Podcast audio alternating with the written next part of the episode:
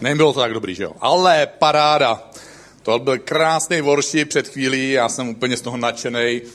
Jedna část mojí duše, ty pastorský, ty pastýřský, ty pečující, a škoda, škoda, škoda všech těch lidí, kteří by mohli být součástí toho. A ta druhá říká, wow, tolik lidí je součástí toho, přišli si užít, přiblížit se k Bohu a být součástí toho, co se tady děje v ICF a z toho, co Bůh může dělat ve tvém životě zrovna dnešní večer.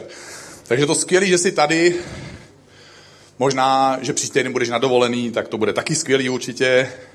A my začínáme novou sérii Lionheart, Srdce lva. A já začnu tak trochu možná neočekávaně vzhledem k tématu, a to o paprikách. Když si, překvapil jsem některé, když si doma rozříznete papriku, tak obvykle jsou to ty semínka, co, co vyříznete ven, co vyhodíte. Většina z nás, někteří to milují, ale většina z nás to vyhazuje. A často je jedno, jak dlouho ty semínka necháme někde stranou, nebo jestli dokonce uschnou, nebo jestli to dokonce trvá půl roku, co jsou stranou a jsou úplně vysušený.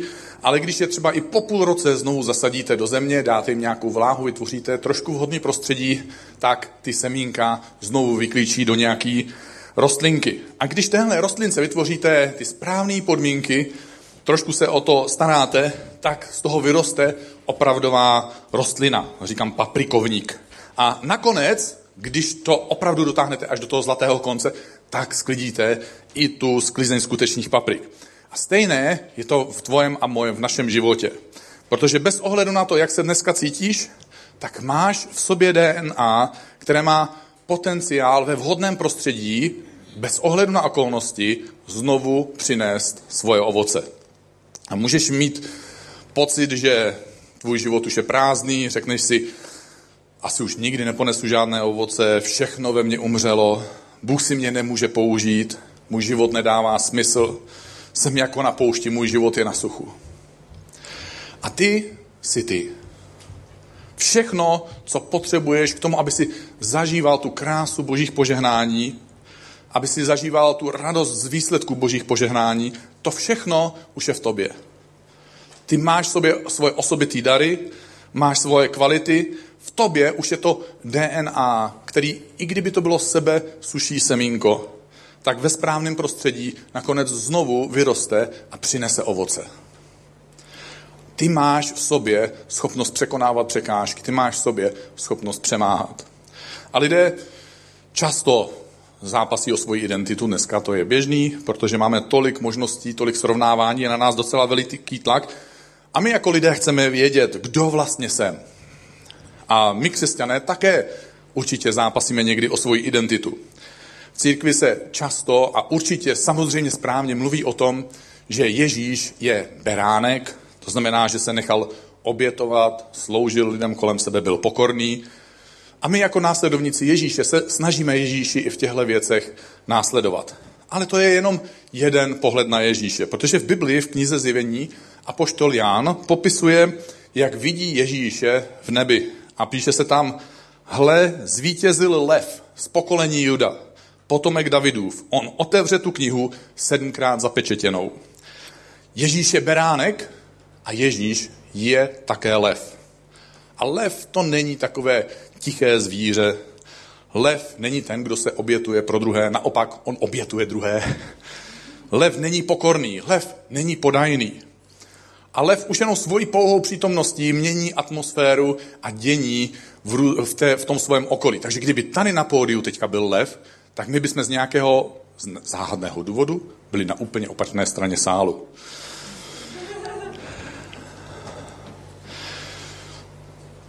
Nikdo z nás by nedokázal být tu chvíli asi klidu.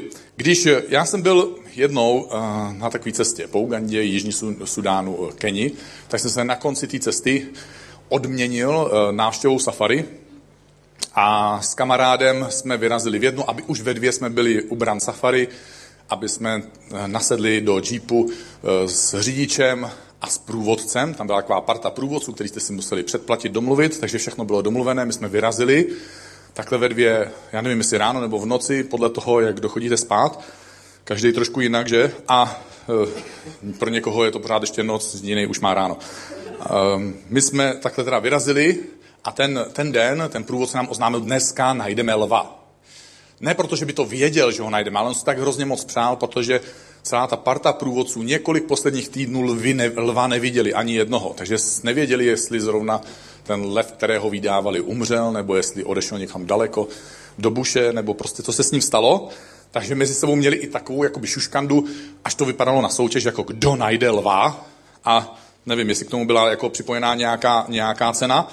V každém případě my jsme jezdili prostě různě křížem krážem, viděli jsme žirafy a všechno možný, prostě ptáky a zvířata, jak, jak v zoo, ale nebyli v kleci, prostě úplně naživo. A tak jako skoro na dotek ruky, někdy i. A pak jsme uviděli stádo antilop.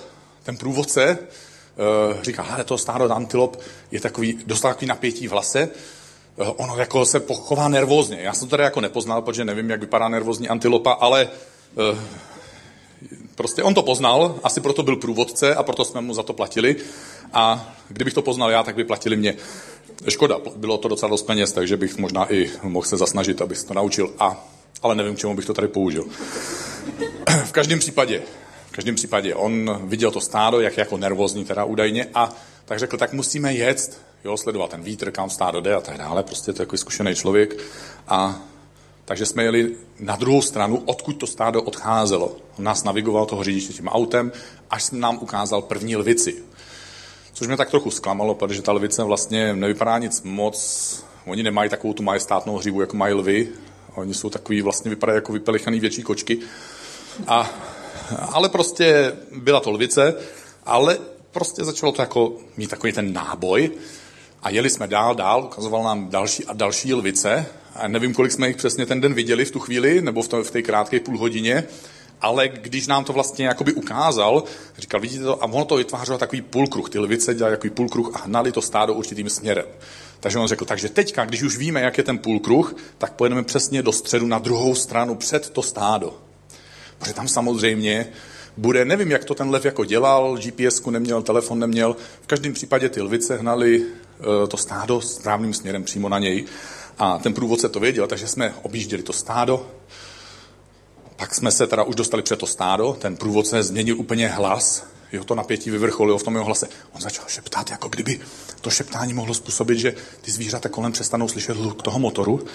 A, a najednou nás zastavil, my jsme stáli, vypnul se motor a my jsme čekali, jako co bude. Měli jsme připraveni ty foťáky, já teda skromnější kolega měl opravdu teleskop a najednou z ničeho nic. My jsme to neviděli zpočátku, ale dva metry, tři metry od nás se z toho roští, z té buše, zvednul obrovský, opravdový, majestátní lev s tou obrovskou hřívou. Se nás tak koukal. Nevím, co si přesně myslel, ale vypadalo to jako debilové lovím, nevíte to? Takže s takovým určitým jako zklamáním nebo naštváním neumím přesně odezírat jako zelva, ale byl rozmrzelý a pochopil, že my se zrovna neuhneme a že se bude muset uhnout on, takže jsme mu trošku asi zkazili ten, ten lov eh, tohohle dne. A ten lev je mohutný, on je majestátný, budí respekt. Já jsem v tu chvíli si říkal, tyjo, jak, jak pevný je vlastně ten jeep, jo? Eh, co ty skla, jo? Eh, plechy, protože je to přece jenom masa, když to zvíře se rozhodne pro něco, tak to nemusí být úplně bezpečný. Teď kamarád začal stahovat okýnko, že jako protáhne ten teleskop.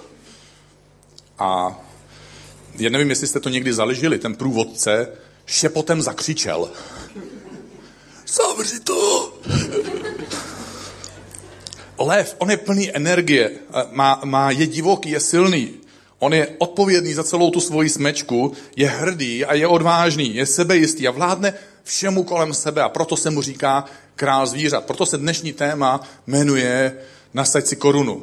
Takže najděte ve svých peněženkách korunu a můžete si ji nasadit.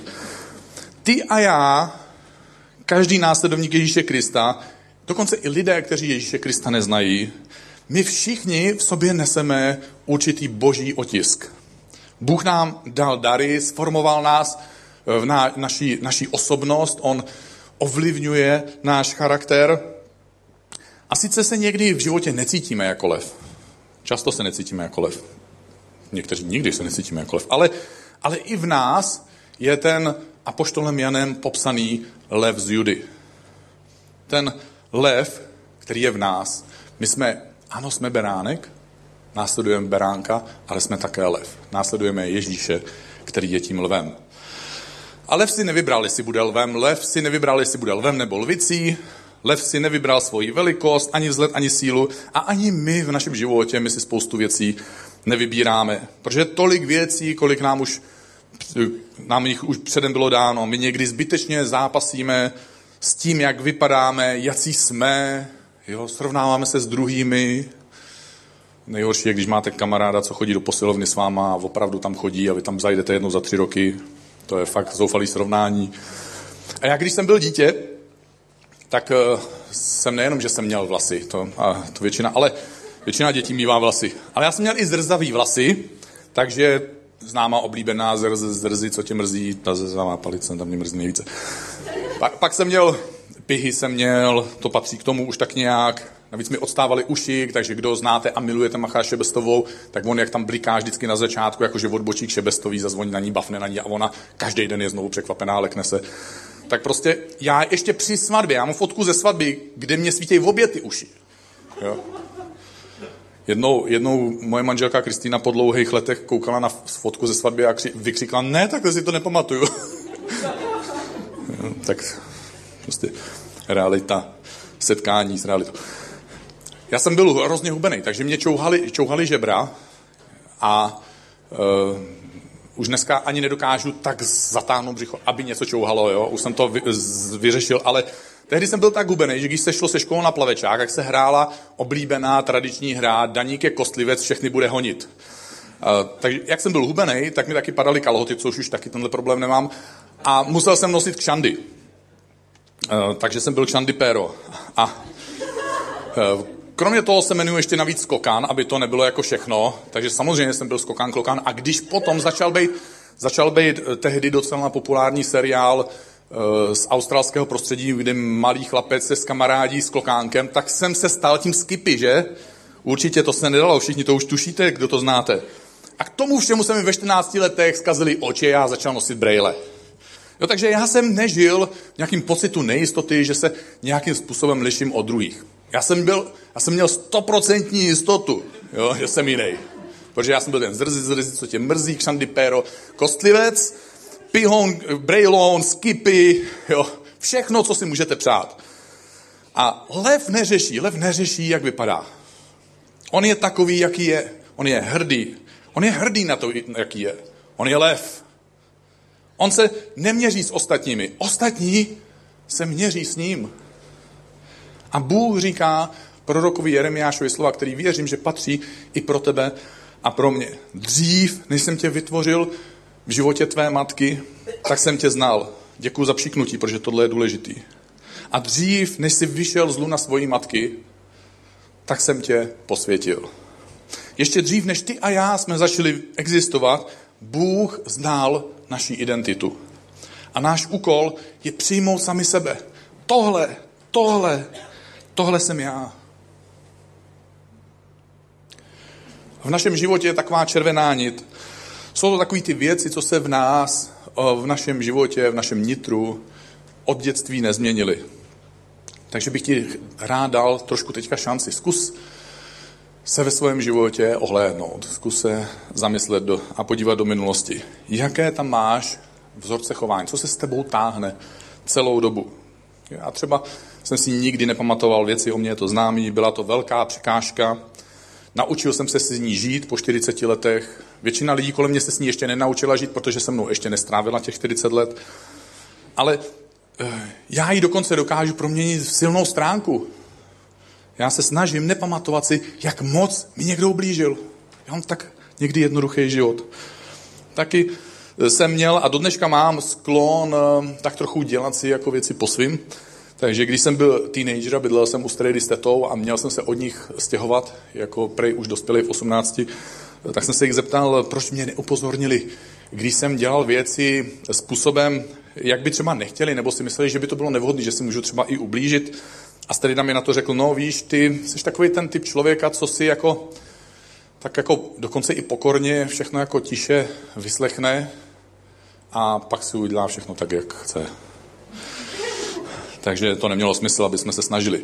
Mě, mě do dneška upřímně mě to zajímá, jak lidi do, kolem mě dosahují svého úspěchu, proč jsou někteří neúspěšní, někteří mají krásné manželství, spoustu přátel, proč kazatelé mají e, zdraví, hezký církve. Zajímá mě, proč to jiným nejde.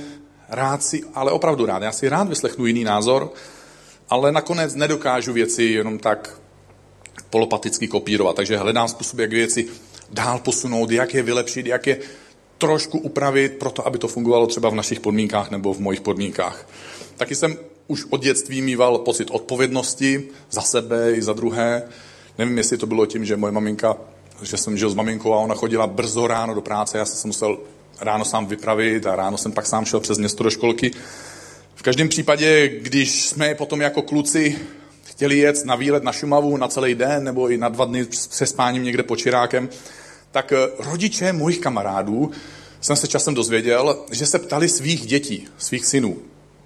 A jede Daník s váma? Takže moje maminka se to taky doslechla a ptala se jich, proč, jako vás to zajímá, jestli můj syn jede s taky. A oni řekli, no protože kdyby se tomu našemu eh, blbečkovi něco stalo, tak eh, ty ostatní kluci možná by jako pomohli, možná by zmatkovali. Ten tvůj kluk, jako on by určitě pomohl. A kdyby nepomohl, tak by prostě vymyslel, našel by někoho, kdo by pomohl. On by ho tam prostě nenechal. Jaký je boží otisk v tvém životě? Co tebe charakterizuje? Co se v tobě nemění? Už od dětství i přes dospívání, najednou seš dospělej, ale pořád některý charakteristický rysy, některý povahový rysy v tobě se prostě nezměnily a ty jsi pořád tím, jaký jsi. Co to je? Jsi s přáteli, nebo jsi v práci, nebo jsi, nebo jsi doma, ale pořád některé věci rezonují v tobě, pořád některé věci máš k některým věc, životním věcem prostě pořád stejný přístup. A i když někdy máš nevenek nějakou image, uvnitř tobě to křičí, já bych to chtěl, ale takhle. Protože ty máš v sobě nějaký boží otisk. A tenhle boží otisk se nezmění. On zůstane v tobě po zbytek tvojeho života. A my někdy některé věci ve svém životě dokonce nepovažujeme ani za pozitivní. Ale možná jenom proto, že si ještě nenašel způsob, jak by to mohlo mít pozitivní dopad ve tvém životě nebo na tvoje cíle, touhy a ideály, o kterých, o kterých usiluješ. Možná si to ještě nezačal používat pro něco dobrého.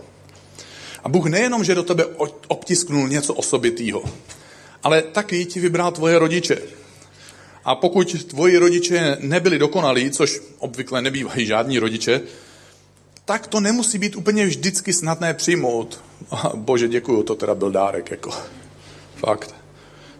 A v druhé knize Možíšově, které se říká Exodus, se píše ctí oce svého a svoji matku.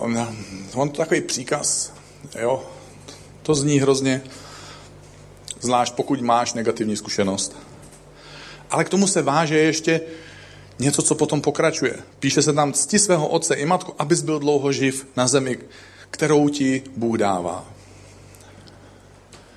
Zkus tomu dát ještě šanci. Protože tohle není jenom příkaz. Je to příležitost pro to, aby si zažil ve svém životě něco krásného, co možná nezažíváš jenom z tohohle jednoduchého, ale někdy tak těžkého důvodu že by si nejradši vyměnil svoje rodiče. A něco z toho, kým jsi dneska, je boží otisk a něco z toho je otisk tvojich rodičů. Někdy se lidi ohlédnou a zjistí, co na svých rodičích neměli rádi, co všechno neudělali, co všechno neudělali správně, co všechno udělali špatně, ale taky se někdy ohlédneme a vidíme, že jsou v životech našich rodičů věci, které jsme obdivovali. A lvíče má od narození takový dva dary. Ono má dar chránit a lovit a potřebuje rodiče, kteří ho učí používat tyhle jeho dary a instinkty ve správnou chvíli, se správnou intenzitou nebo, nebo s vhodným citem.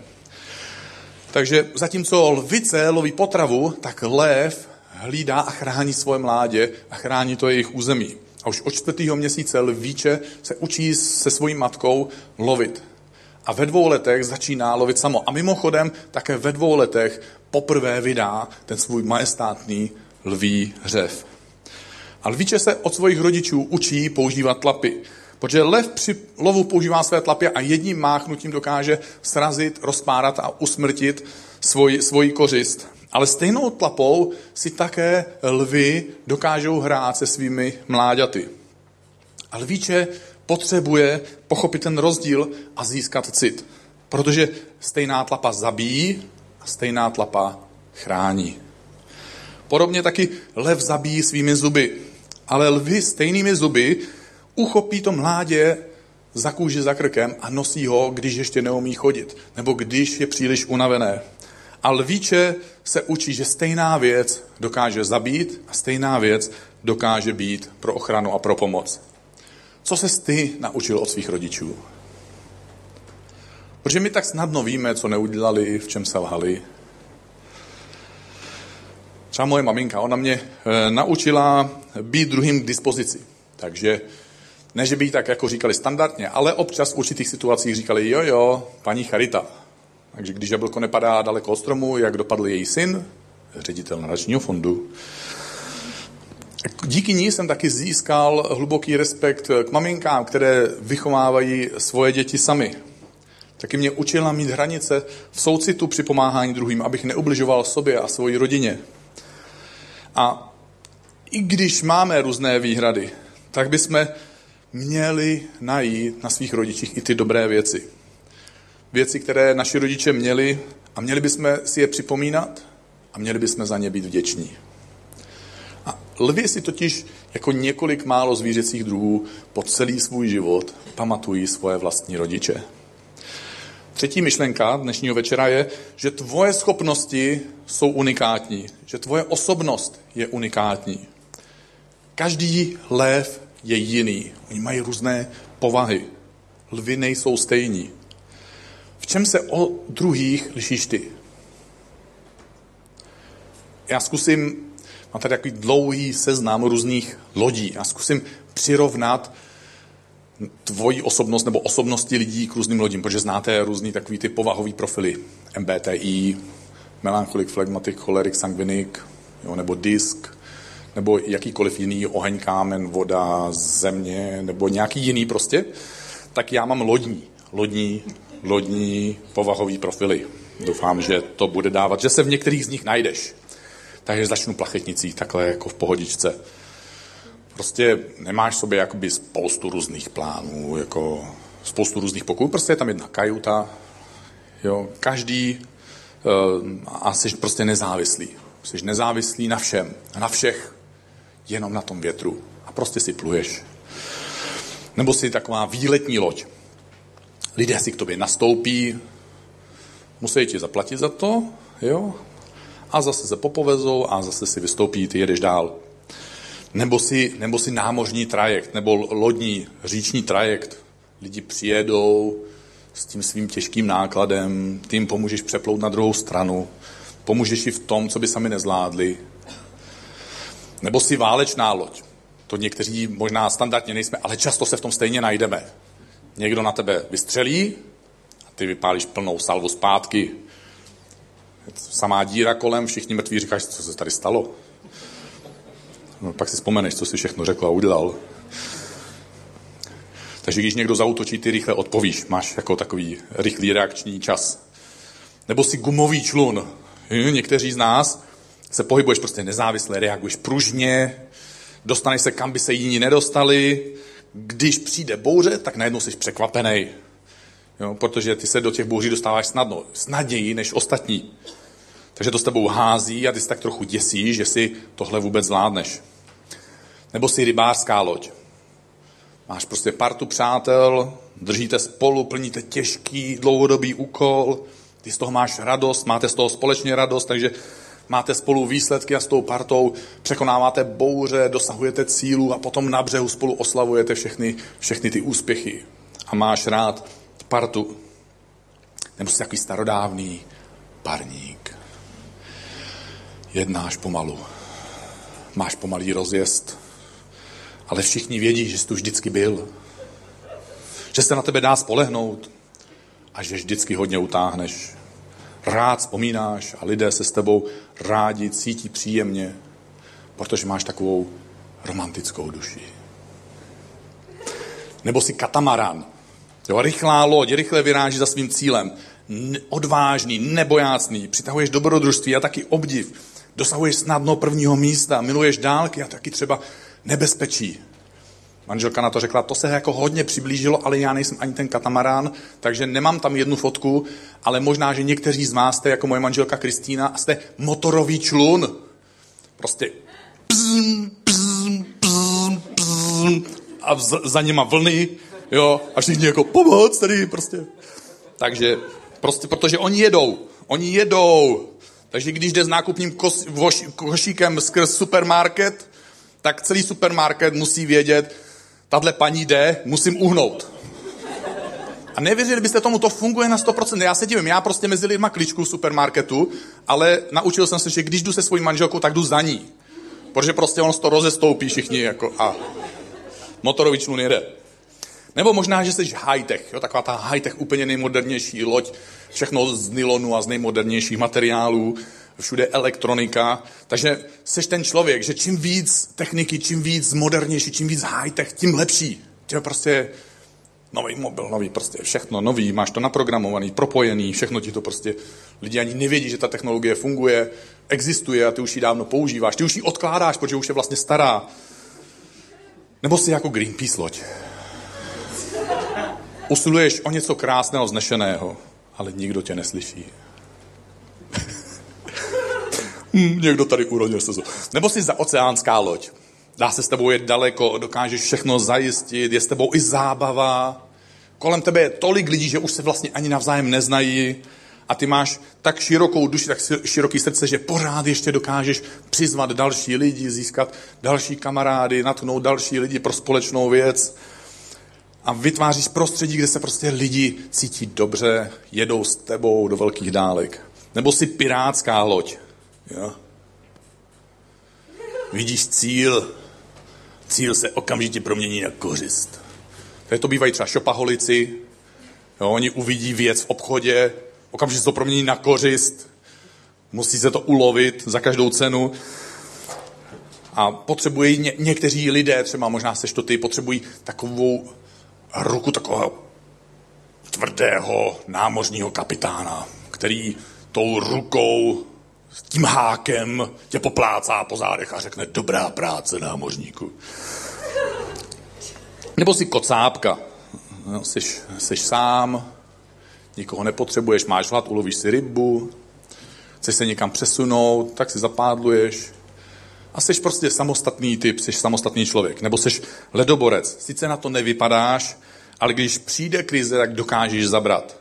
A rád pomáháš lidem z problému. Nebo jsi taková šlapací loďka. Někteří pohodička, sluníčko, relax. Ale běda, když přijde bouře. To se špatně šlape. Navíc práce. Co je to za pojem? Nebo si nákladní loď. Čím víc zátěže, tím líp. A nakonec třeba si ponorka. Dneska jsem slyšel od jednoho rodiče, ano, moji teenageři jsou ponorka.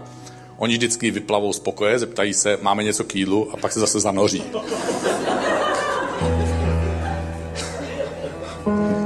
Jaká loď si ty? Protože tak trochu to ukazuje tvůj styl. Možná, že ne úplně přesně, samozřejmě to byla nadsázka. Ale není špatný a správný styl. My někde, někdy ve snaze být těmi dobrými následovníky Ježíše, nebo pokud si nevěřící, tak i ve snaze být dobrým člověkem. My považujeme někdy sami sebe za nevhodné, za nedostatečné, za nepoužitelné. A hledáme způsob, jak bychom sami sebe změnili, aby jsme tedy byli použitelnější.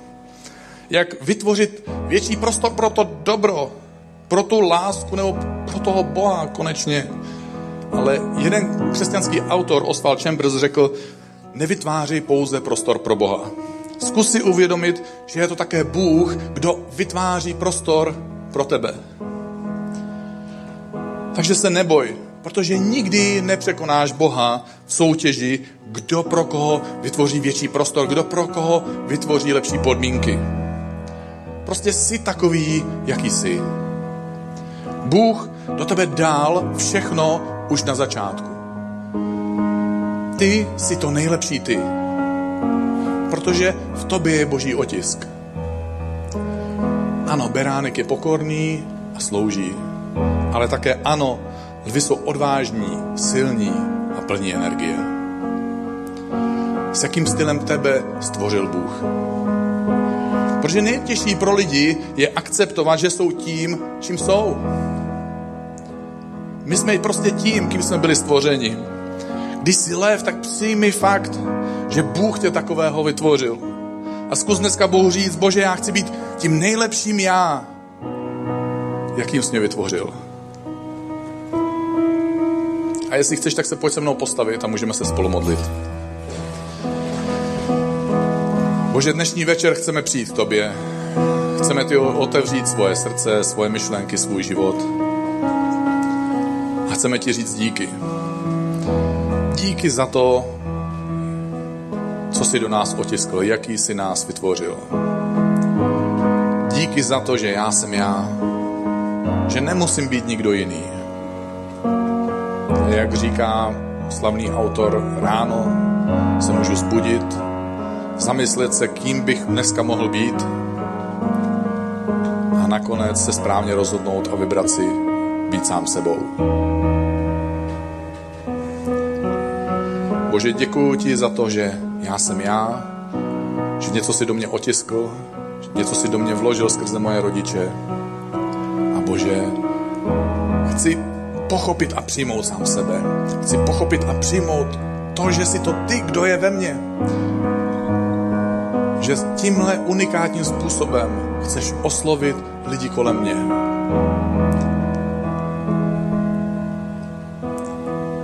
Děkuju ti, že jsi v mém životě a že skrze mě, takový, jaký jsem, působíš ven. Pomoz mi vidět i ty stránky, které na sobě nemám rád. Způsobem, jak je vidíš ty. Pomoz mi je proměnit v nevyužitý, ale úžasný tebou naplánovaný potenciál. Pomoz mi vidět to DNA, pomoz mi zažít to nový prostředí, kdy budu zasezený do vhodné půdy, kdy budu zavlažený a opečovaný způsobem, kdy vyrostu a znovu ponesu ovoce ve svém životě.